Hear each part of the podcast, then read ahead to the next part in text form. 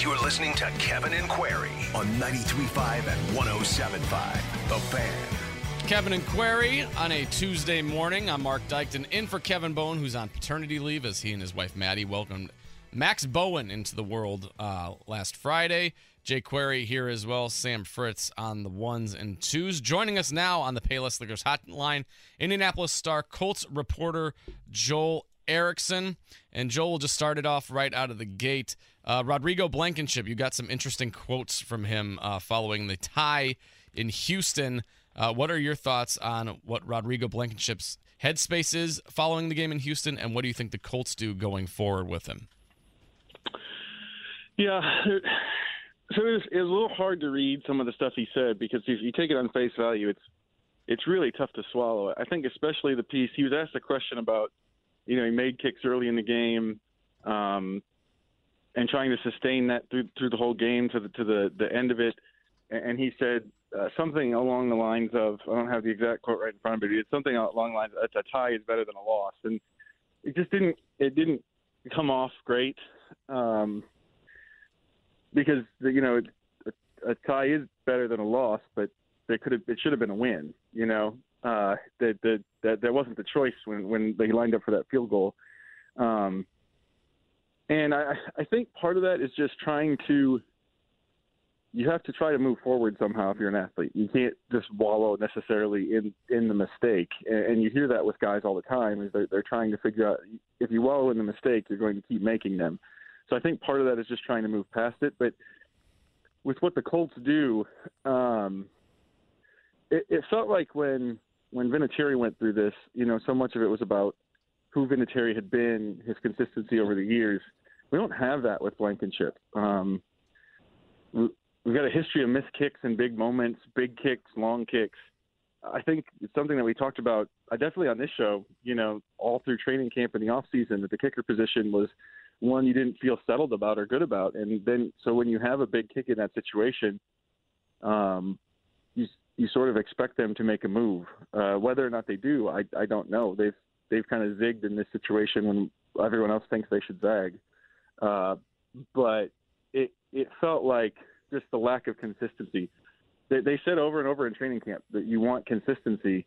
You can't have a, a, a hit like that on a 42 yard field goal. If you miss it, you know, miss it because something went a little wrong, not not a lot wrong like that. I mean, that kick was never close. You know, I, I just Joel. A lot of people pointed this out, and I think it's fair. Rodrigo Blankenship's a nice guy. He's a fun personality. You know, he's he's seemingly off field, done all the right things, said all the right things, whatever else. Bottom line, and I, the guy didn't have a strong enough leg. Plain and simple. I mean, no matter how dialed in he is, I, listen, if if you were an NBA general manager and your shooting guard is a guy that needs to hit three point shots for you, and you realize that he is the most deadly mid range shooter in the NBA, but once you get him out to, to three point range, he's a 35% shooter, that's not good enough. Same thing, right? Yeah, and, and I think the, the the the part that comes onto the back end of it too is just he's not deadly necessarily from middle range. I mean, he's he's good from middle range. He's but but there's there's there's misses in big situations. There's a 33 yard miss against Buffalo in the playoffs. There's the 42 yard miss yesterday. You know, it's uh, my my editor Nat Newell looked it up, and that's an 82. The NFL over the last 10 years is is 40 or 82.2 percent from 42 yards. It, this one this one is in a dome. it's in a dome. There's no weather. There's no there's no nothing to worry about with the footing. It's just a kick that has to be made. Like you, you get down to the 42. I don't think any fan watching any NFL game thinks it's a miss. They just don't. Um, not unless you're dealing with, you know, uh, a backup long snapper like Cincinnati was on, on Sunday or something like that. But if, if a kicker gets to 42 yards, you're just thinking of that as a make. Um, and it just it has to be closer than it was. So Frank Reich mentioned uh, talking with Ballard about the kicking situation. Is there any chance a kicker or two comes to West 56 this week, or do you think they're just going to ride Rodrigo into Jacksonville and I, go from there? I think there's a chance that there's tryouts. Uh, I think there's a there's a chance that there's a move made. They, you know, Reich was was given a chance to to express his confidence in, in Blankenship yesterday, and he he stopped short of doing that, which is not like him. um, in general. In general, his his philosophy is as long as they're on the team, uh, he's confident in them and he's supporting them until they're not. Uh, and he he stopped a little bit short of that, I thought, in his answers yesterday. And, and so I, I think there's definitely a possibility of a kicking move that goes beyond tryouts, that goes to an actual move. Joel Erickson is our guest. Joel, I want to shift to the Jacksonville game, and I'm going to give you, I'm going to spell out something for you. We're going to do a thing that I do a lot, which is I'm going to spell out something, and then you tell me, in your opinion, uh, you know, hyperbole or reality. Okay. Um, for whatever reason, well, I know the reason last year. Uh, Jim Irsay spent basically six months flip flopping in bed and waking up in the middle of the night in a cold sweat, sometimes to auction on guitars, and the rest of the time because Jacksonville still was haunting him. And for that reason, Frank Reich has to know that this game, despite what he says, is totally different because they put themselves in position now where it's going to feel like they are taking on water, not just because they are still winless after two games if they don't win on Sunday, but also because they did not slay the dragon and exorcise the demon that has most haunted their franchise and their their owner more than anything of the last five years. And the pressure's mounting. Your thoughts? I I think I think based on the owners' meetings, I would I think that, that maybe Tennessee winning the last couple division titles is a bigger deal to Irsay than than the Jacksonville thing. But I agree with you that this game is more than just uh, a road game in the division, uh, especially given the fact that they tied. Um, you know, this they this team has gotten itself out during the Reich era has gotten itself out of some some bad situations. So you can't you can never really write them off.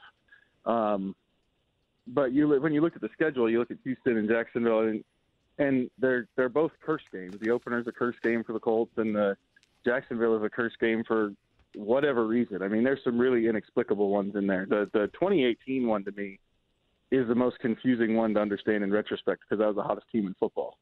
Um, but in terms of this game, what it means, I do think that there's added weight to it in terms of what it means to this team. You know, people were mentioning it. Quenton Nelson, uh, Kenny Moore mentioned it in the locker room. We have to play well at Jacksonville. It's a place we haven't played well at all. It's it's on the minds of the guys who have been down there and lost games that they should have won. It is pretty wild that like we're at the point in the with the franchise that the Jaguars and Texans are giving the Colts fits. Usually they those are you know earmarked as four wins right out of the gate. Now you're happy to leave Houston with a tie and you're sweating heading into Jacksonville. Uh, speaking of that, is there any insight? Have you gotten any about Irsay's reaction to Sunday's game against the Texans? How they followed up last season's stinker of a finale and they followed it up with a tie in Houston? Nothing other than his nothing other than his tweets, which were um, I thought vaguely positive um, maybe more positive than I was about it. So, you know, he had the tweet about 517 yards. I, I don't have anything from behind the scenes on that. Okay, and then regarding uh, Shaq Leonard's timetable, uh, obviously he took a step back last se- last week, went from full to limited, and then he was ruled out relatively quickly heading into Sunday's game. Uh, Frank Reich says they'll have to reevaluate and see where it goes from here. I don't think there's any chance he suits up on Sunday, and if not, uh, when do you see him getting back under center or under line and in linebacker position? I I think that, that maybe there's a chance for him this week. I mean, we, we don't know until they start actually, you know, going on Wednesday usually. You know, that's that's kind of the thing with with asking questions about uh, players who have been injured for a while on Monday when we first talked to Reich is there's not a lot of information to give us because they have to they have to practice and Mondays is a Mondays is a walkthrough as they're kind of going through the mistakes of the game and trying to let the players' bodies recover. So it, it's he doesn't have a lot of information. Where like he didn't the the the thing with the last week with him being full and then limited had more to do with what the Colts were doing in practice uh, than it did with his condition. Uh, it wasn't like the trainers pulled back on him after Wednesday. I, I don't know if that would be the case this week, uh, where it's it's hard to read because the the practice is a little bit different. But I think there's a chance this week for Leonard. Uh, the fact that he's been out there for two weeks now probably helps. Um, but it's it's been a hard situation to read just because I don't I don't feel like we've necess- like we necessarily know from e- from either party from from Leonard or from uh, the Colts exactly what they're thinking. You know, Joel, are we giving a free pass here to Matt Ryan? Because for the better part of that game I, in Houston, I think Matt Ryan, you know, the the the fumbles, I maybe he was expecting better protection. I don't know, but um, sometimes I think guys live off their reputation. Again, one game, not a season make. But were we too soft on Matt Ryan? I I thought his game was kind of in the middle. I, yeah, I, not, I mean, look, you got to give him credit because the comeback on Jonathan Taylor is a big part of that, obviously. But um, you know, obviously he put them back in position to be within position, right? But man, the yeah, first and, the first half of that game was rough. And and if you the other thing is like I thought that the best play he maybe made in the whole game was ruined by Alec Pierce. Uh, he kind of bought time, moved around a little bit, gave time for stuff to get open, and then puts a perfect ball on him, and it gets dropped. I mean, it's, it's that's not a Ryan that's not a Ryan problem. He he did everything he had to to get the touchdown. Pierce drops it. Same thing with the Dulin play. You know, that's that's a good throw. It's a good throw high. It's above everybody else. Receivers should come down with that. So there's there's some of that in there too when you're looking at his game where there's plays that didn't get made, but it's not his fault they didn't get made. On the flip side, um, you know, uh, the the fumbled snaps is weird. That's just something that can't happen.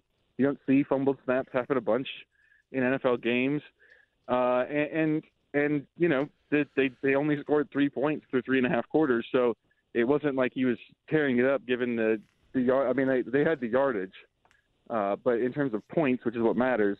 So I was I was kind of in the middle. It was a it was a middle game for me.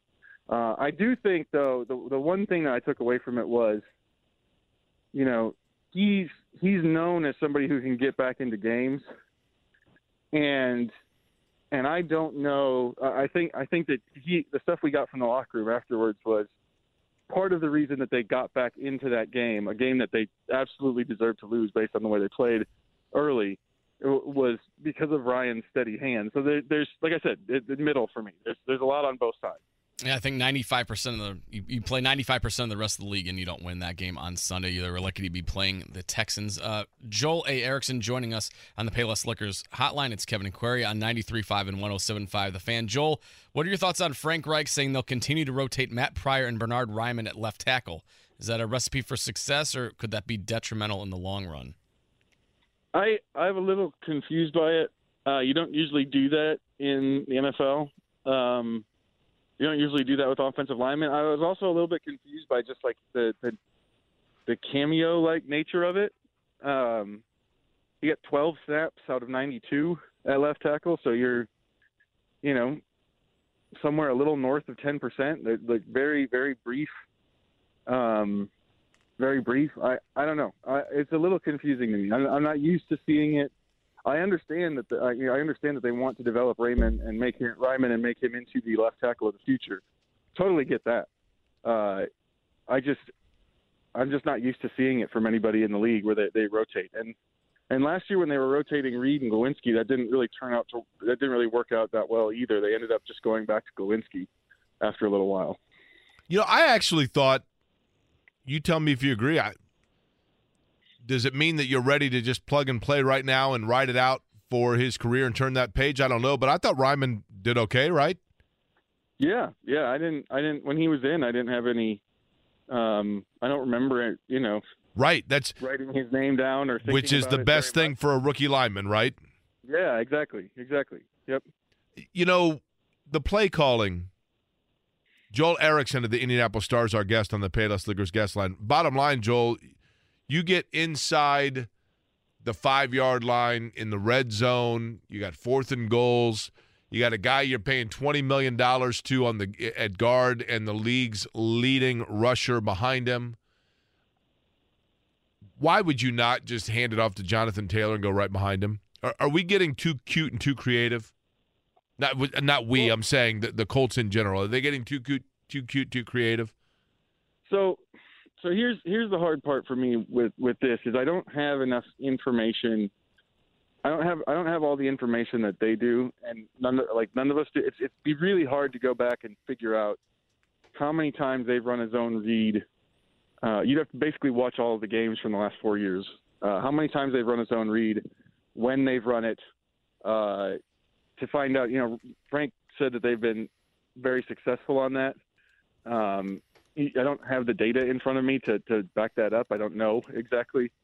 Um, and I also don't know how the Texans have played against the zone read in the past, if they've had trouble with it. In terms of it being cute, like I get it, it's a wildcat. There's no Matt, Ryan's not taking the snap, whatever. But it's a zone read is actually a very simple run play, and the way the blocking goes, Quenton Nelson is, is would have been the guy leading Hines. Uh, now, normally you would want Taylor going up the middle and Hines going outside, but a lot of it depends on the ball handling of you know can Taylor handle what's a fairly complex um, ball handling type of thing.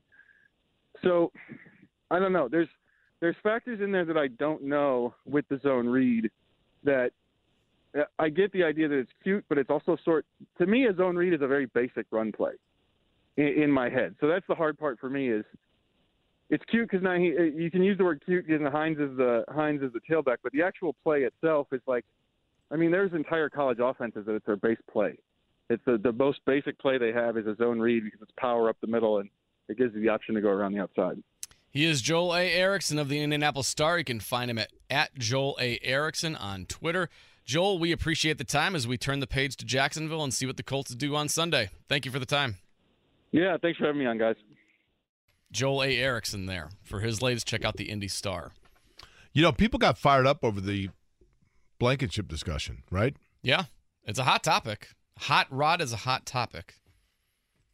Red zone, I'm telling you, like it just seemed to me, and I get it. Sometimes I think guys in sports, there are certain things that ruin is the wrong word, but Tom Crean with Indiana basketball. I always felt like one of the worst things to happen for Tom Crean was one of the best things to happen to Tom Crean. And that was when he took Marquette to the Final Four because Dwyane Wade became unstoppable. And then Tom Crean fancied himself as a recruiter that could discover the Dwyane Wade in anybody. And lightning struck twice when he got Victor Oladipo, who was, and credit to Tom Crean. Tom Crean can develop some guys, don't get me wrong. And Victor Oladipo blossomed under Tom Crean as well. But then I, it seemed to me like Tom Crean began to fancy himself as a recruiting diamond in the rough guru that could discover guys that were dispatched elsewhere or overlooked elsewhere. And then they ended up with players that, quite frankly, were not Big Ten caliber players and an inconsistency for Indiana that ultimately led to the demise of Tom Crean. Frank Reich, when Carson Wentz went down and Nick Foles took over and the Eagles made their Super Bowl run, Frank Reich was a very creative play caller. And he was able to pull strings and find a confidence within Nick Foles that lifted Philadelphia to the promised land. And while that was great for Frank Reich, I also wonder if at times that's not his Dwyane Wade, Victor Oladipo, because then he fancies himself as too creative. He's the guy that out that, that can outthink everybody.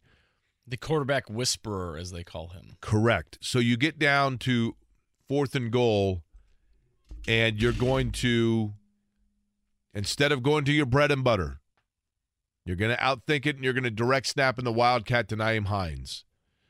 And what did I say about Nyheim Hines? The one thing about him is if the only time he's on the field is when it's he's on the field to get in the ball, then it's pretty obvious when he's on the field what the play's going to be, right? But sometimes you don't need to outthink it. Jonathan Taylor, you look late in the in, when the Colts needed it. Taylor left side for 14 yards. Taylor up the middle for seven yards. I mean, the guy was averaging at one point in, in a quarter like seven yards a carry. You would think when you have an elite level left tackle or excuse me, left guard that you just paid is the highest paid in the history of the league at his position and Jonathan Taylor behind him, that it's go time, right? You'd and you think. would think that right then the formula would be simple. John's been waiting patiently. What's up, John? Good morning to you. John, you there?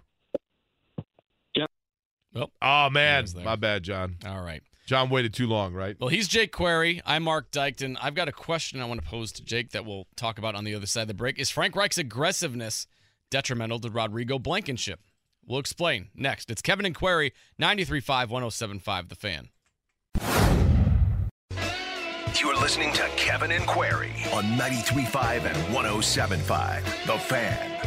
Final Kev- hour of the program. Sorry, Marc. No, go ahead. Go ahead. Uh, Jake Query here along with Marc Dykton on Kevin and Query. Sam Fritz running the big board for us. Marc, you had mentioned that, and I thought you had a good question regarding Frank Reich and kind of the.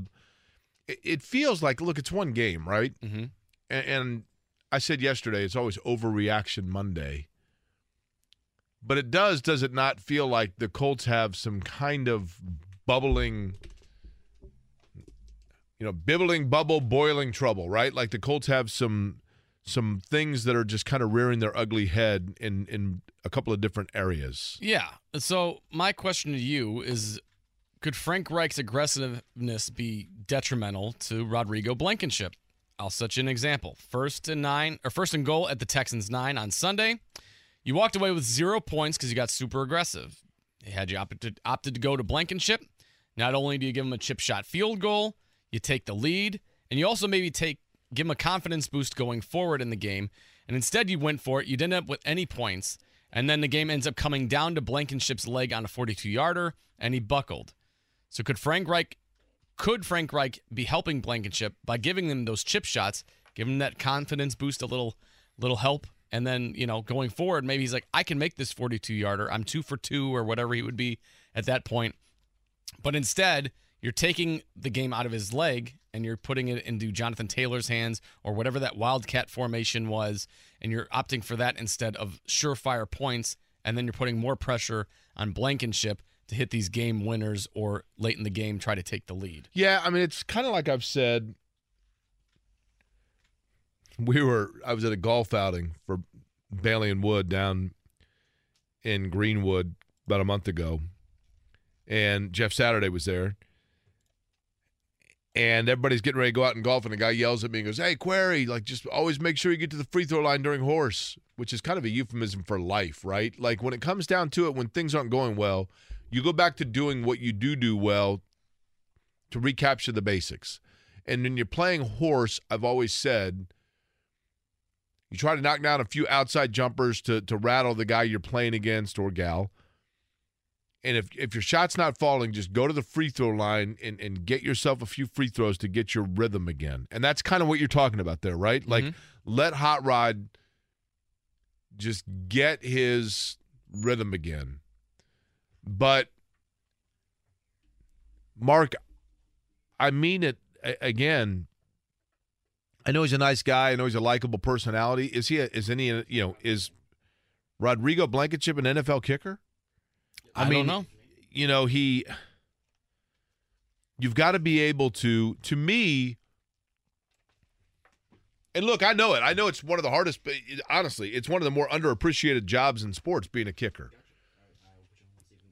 But for me, I've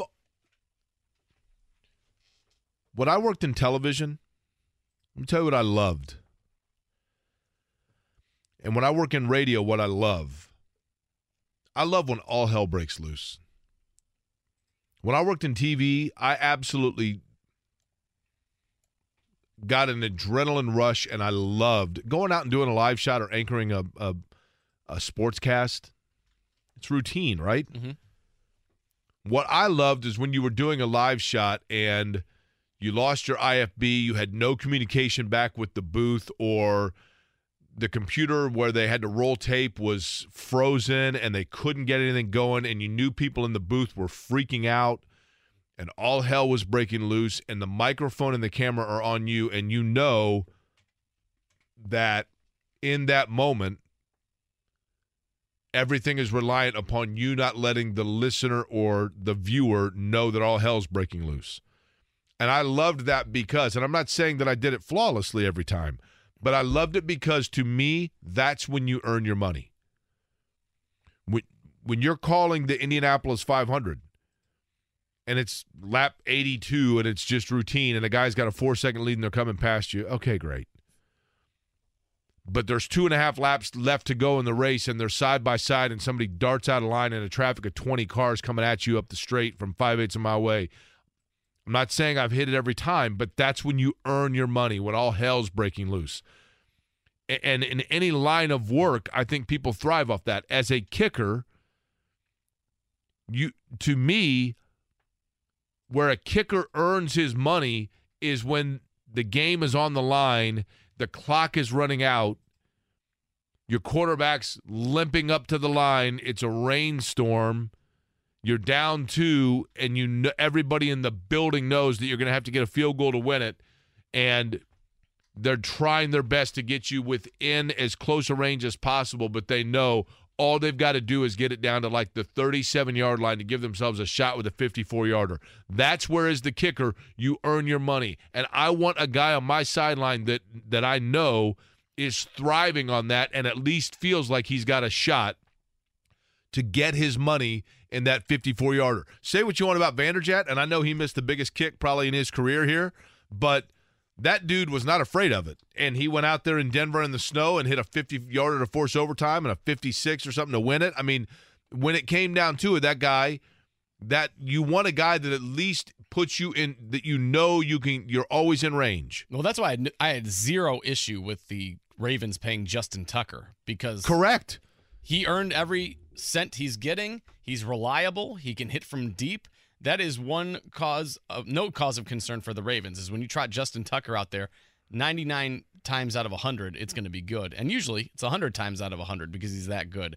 So if you have that reliability at kicker, that's something that Colts fans have longed for since Adam Vinatieri left. And right, you know, I mean, what's more maddening for Colts fans, the kicking position or the quarterback position the last few years? probably the quarterback position because the quarterback carries the quarterback influences every play of the game. Yeah, That's why the quarterback. These kicks keep coming down to games being won or lost and everything, it's just like, can we get some consistency here? I, uh, but it's the same, two different positions, but the same issue. There's no consistency. Fair. I, I just, to me, like you want. I think Rodrigo Blankenship is a nice guy and a fun story and everything else. I don't think he is at this point showing to be a reliable, consistent NFL level kicker. And again, I'm going to go back to what I talked about earlier. And yeah, I will never, ever, ever walk away from or bypass an opportunity to pat myself on the back. And I meant it. I, however, disingenuous to say that this is exactly why I meant it. But when we did our list of 10 most indispensable Colts. And at number 10, and I prefaced it by saying, look, I'm not legitimately saying that this guy is one of the 10 most indispensable players, but it is rare that we get an opportunity to give an attaboy to Rigoberto Sanchez. And at the time, I said, and by definition, he is indispensable because he's the only guy on the roster that does what he does. Now, granted, and and Kevin pointed out, well, last year he missed a couple games, and what happened? You know, they were fine. Fair. But now that he's not there, what does he do besides punting? Kickoffs. What else? Holding. What are two areas? If Rodrigo Blankenship, with his missed field goals, if those are not entirely on Rodrigo Blankenship, who's it on? I know. The holder? Yep. And the kickoffs. If Rodrigo Blankenship is missing field goals because it's mental for him because of the fact that he just butched not one but two, or botched not one but two kickoffs. That's an area also that Rigoberto Sanchez did. Guess what? Turns out pretty indispensable, right? Coach should call the Kansas City Chiefs try to get Justin Reid. Did you see that over the weekend? How Harrison Butker went out and then they had Justin Reid, who was a former high school kicker. He drilled it and then he kicked off and he kicked it in through the uprights. That's Did you see that? awesome. Patrick Mahomes was beside himself. Have I ever told you this? I have a theory here. If I was in charge of the NFL and I, I've mentioned this before, but I'm going to mention it again. What? How wide are the uprights? How wide? Mm-hmm. What's Oh, the width? I don't know off the top of my head. It's got to be what? 60 feet? 90 feet? 18 feet 6 inches. It's only 18 feet. Okay. The uprights? yeah. Yeah, yeah. Those are only 18 feet across. Width wise, yes. It seems way bigger than that. Yeah. Anyway, 18 feet. Okay. So you got to kick a ball between an area that's 18 feet wide, right? You hit the uprights and it bounces off and it doesn't go in between the middle. It's no good. You, you lose your three points. Do you know how hard it is to hit the upright? Oh, Cody Parkey excelled at it. If you call your shot, it should be five points. You hit the upright, five points. You hit the upright, tw- you hit the upright and bounce it off the crossbar, six. See, this is your MTV internship coming back because that's Rock and Jock rules right there. Remember the Rock and Jock games back in the day, the I do. basketball games where you drill like shoot it up Think 60 feet it. and it's 100 points. Think about it though. If uh, we'll go actually four points. Four points if you hit a crossbar. Five if you hit the crossbar. I mean, I was uh, sorry. The four points if you hit the upright. Five if it then if you hit that and the crossbar. What do you know you- how hard that is to do? So if you know, if you're down four, 25, uh, you know, two seconds to go in the game and you're on the 25 yard line, you line the kicker up and you tell him, look, man, you got to hit the like hit hit the upright. How about 10 Do you know how hard that is to do? How about 10 points if you hit in the second row?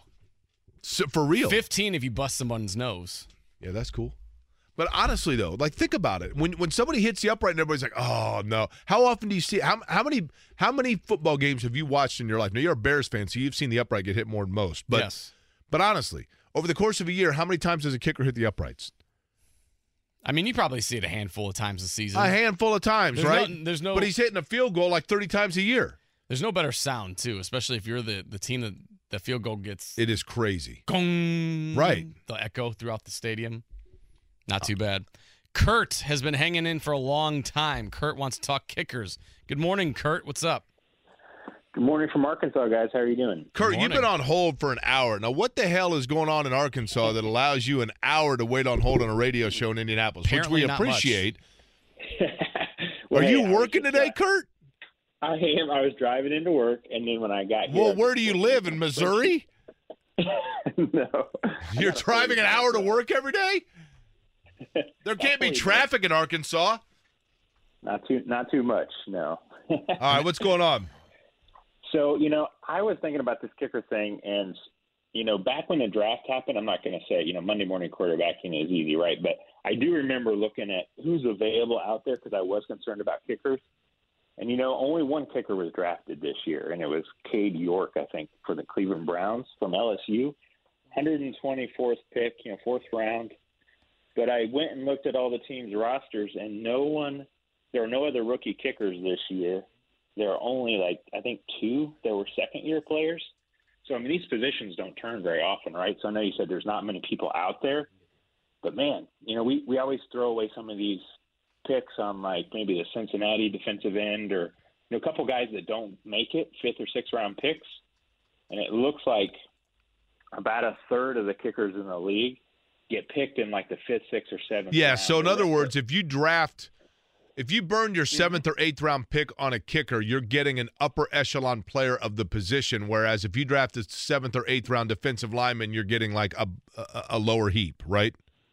Exactly. It's like maybe one or two kickers get drafted. Last year, I don't think any kickers got drafted. So it's like if you do spend one, if there's one worth grabbing, it's probably going to be a legit player, right? So just a thought there that um, you know these don't turn very often, and uh, there's probably not many available out there. But if only the LSU kicker was gone, like who was the number two kicker in college? You know, was there anyone that was worth it? That uh, you know is not on a roster right now, but you know obviously we need to make a change. I mean, listen, I and and I appreciate it, Kurt. I, Evan McPherson for the Bengals was the lone kicker taken last year's draft, by the way. He was a fifth round pick, and that seemed to turn out pretty well for them last season. Brought him to the Super Bowl. Had a Didn't- rough had a rough day on Sunday. I was going to say, didn't he miss? he did. Well, laces were in. Oh, that's that right. It was that damn Dan Marino's fault. Dan Marino should rot in hell and die. Excuse me. That's from Ace Ventura. Do you know the question I asked Dan Marino once in an interview, and he laughed, and, and I was amazed by this. There's no greater compliment to a reporter or an interviewer than when you ask somebody a question and they say, "You know, I've never been asked that before." To me, that's that, or when they say, "Well, that's a great question." Mhm. But when you say when, when you're interviewing somebody who's been interviewed a thousand gabillion times, and they say to you, "I've never been asked that before," you're like, "Really? Okay." So I asked Dan Marino once. This was after he had retired. He was in Indianapolis. I, I don't remember for what, the Spectrum Awards or something. And I was in, he was made available, and I was working in TV at the time, and I'm interviewing him, and we're talking about Peyton Manning, you know, and whatever else. It was when Manning was still here. And at the end of the interview, I say, "Hey, question for you." He says, "Okay," and I said, "Can you tell me why?" Now let me ask you this, Marc Dykton. You you this may be a little bef- before your time, quote unquote. Do you remember what product Dan Marino was most known for endorsing? Is it isotoners from Ace Ventura? Correct. So I say to him, he was like the face of isotoner gloves. Mhm. So I say to him, why in the world would a guy that lived in Miami need isotoner gloves? In what in what situation living in Miami as the quarterback of the Dolphins did you ever need isotoner gloves? Now he's a native of Pittsburgh, granted, right? Or Philadelphia or Pennsylvania. But he actually said, you know, I've never been asked that before, and then laughed and goes, That is a great question. And he said, I can't believe the isotoner folks never thought of that. It's like the rice folks, As right? long as the check clears, I'll endorse anything. of course. Yeah. Of Hey, course. I don't care if I'm in Miami. You want me to wear a weather a winter jacket? I'll do it. Gore-Tex. It's Gore-Tex. But uh, but listen, Blankenship had always said that, or, or Blankenship, excuse me, after the game said, like, listen, everything was perfect. Hold was great, laces were out, okay. But uh, but there is, from a kicker standpoint, I think continuity goes a long way as well. Well, we we hinted at the uh, we Joel Erickson had some interesting quotes about Blankenship regarding the kick, and he said it didn't feel great coming off my foot. I just didn't make contact how I wanted to. I didn't really hit the ball square and had kind of a lazy follow through. Okay, he says obviously it's not ideal. Obviously you'd like to make that kick and win the game, but to tie is still better than a loss, I believe. I guess that's a silver lining that I'll take moving into the next week. So you you're you're saying you half-assed the follow through, and then you're saying, well, a tie's better than a loss, which it is, but I wouldn't take that mentality into the Jaguars game on Sunday for God's sake. Uh, hey, Jake, you always crack me up. I'm listening to your show. You thought the upright was like 60 to 90 feet across. Do the world a favor and please don't go into construction. No, I'm telling you. My cousin owns a construction company. That's good enough, right? I'm, I mean, I am clueless on that stuff. Zero question about it. Blaze, what's up? Hey, good morning, guys. So, Blaze, you got a great voice. Have you been told you have a great voice? you do voiceover uh, work? You know what? I knew you guys were going to say that, actually. So, yeah, I do have a great voice. I hear it. I quite often, to be honest. Now, where are you right now, Blaze? It sounds like you're. Are you like in an elevator? Um, I'm actually at a school. Yeah. Uh, You're at a school? Yes. Are you a teacher? Yeah, substitute. Yeah. Okay, what school are you in today? Can we say? Uh, no, I'd rather not say. What subject? How's that? What subject? I'm, I'm a building sub, so I'm all all subjects. Well, that's. I mean, what what subject today? Um, nothing today. It's a class, sir. Okay, fair enough. Nothing, nothing, today. Well, what's the noise in the background? Like, are you building stuff? What the hell's going on in the background? Um, student check-in. Uh, uh, okay, all right. Uh, so, what's on your mind? Uh, yes. Uh, just want to call about uh, Frank Reich and Rodrigo Blankenship and the the correlation between those two uh, two gentlemen.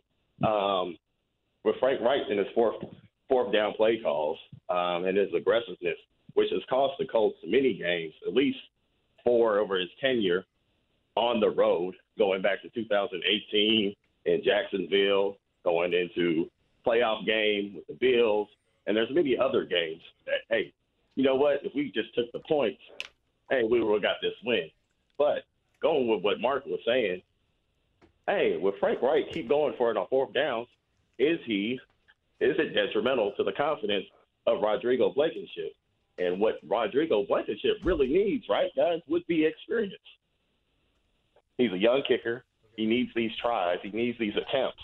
Let's get him these attempts because we know that he's still going to be the kicker come Sunday. I would cut him because you just want your kicker to make from 50 out. I mean, that's the thing, Blaze. Don't you agree? Like to me, a kicker is defined by I. A kicker to me is defined by what he can do from like 45 outward, right? I mean, I'm assuming if you are a kicker in the National Football League, you can kick some extra points and you can kick the occasional 35 yard field goal. What I need is a guy that is reliable and, and that I can count on from 45 out. And I'm sorry if you've got if you've got a kicker that is feast or famine from 45 out, you don't have a kicker, Right. right? Yeah. I mean, we even talked about in the preseason. Like, instead of going for it on these fourth downs or whatever, like, preseason games don't count. So give Rodrigo Blankenship some times to line up to 50 yarders or more than 50 yarders and just see what you got. They're not, they're not going to hurt you. Wins and losses in the preseason don't matter. And they didn't take those opportunities. They instead were still being aggressive, opening the playbook, like going for it on fourth downs. And I just, I didn't agree with it then. I don't agree with it now because I think it's hurt you in the past, and now you still don't know if Blankenship is even competent 45 yards and plus. So, I mean, yeah, I don't think they have a kicker. I I I don't understand those quotes that he made. He made after the Texans game. I mean, again, you're admitting that you didn't put your heart and soul into that kick on the follow through, and then you're saying, "Well, I'll take that mentality going forward." I that's not a mentality I really want coming from a kicker who missed a game-winning field goal at 45 yards. So I, I don't know. I, they've got a lot of questions that they need to clean up. Steve wants to talk Rodrigo Blankenship. Steve, good morning. How you doing? Steve, you Steve, there? you there? Yes, sir. Can you hear me? Yes, Yeah, we got up? you. What's up? Hey, um, I either I haven't been paying attention or I just didn't know. Uh, where's Badgley at these days? That's a really good question, actually. I think he is still a free agent. Is he not marketed? I Did somebody believe sign him? He was one of the free agents I saw. Because that was still Steve, to your point, even if Badgley's not there, Steve, wouldn't and I think this is probably the point you're rhetorically making. Badgley is at least representative of the fact that there are guys out there that can be obtained, right? right? Yeah, and I mean, uh, I'm not saying to replace him, but I mean, could he be so expensive that we couldn't put him on the roster for short term or? By the way, Steve, you sound like a nice fella. Uh, can we play get to know your listener with you real quick? We've had a lot of success with this. People enjoy it thoroughly. Can we, are you ready to play a round of it real quick? Go for it, man. Steve, are you in the car currently? Yes, Okay, 10 and 2, please, if you could. Uh, where are you driving currently? 65 north, uh, approaching uh, uh, Rensselaer. Oh, wow. Listening So you you on iHeart. Got us on the app then. Okay, we appreciate that. Rensselaer, by the way, also known as the only McDonald's stop between here and Chicago, or I believe the home of Saint, the former St. Joe's College. Um, how's traffic on 65? Everything going okay? Yeah, actually, you're wrong. There's a uh, 65 at the uh, Remington exit. What's that? There's a McDonald's at the Remington exit. Oh, That's gotcha. true. Okay. I've been to that one. before. Now, um, is there any construction going on 65? I, I feel like there's no Yeah. construction going on.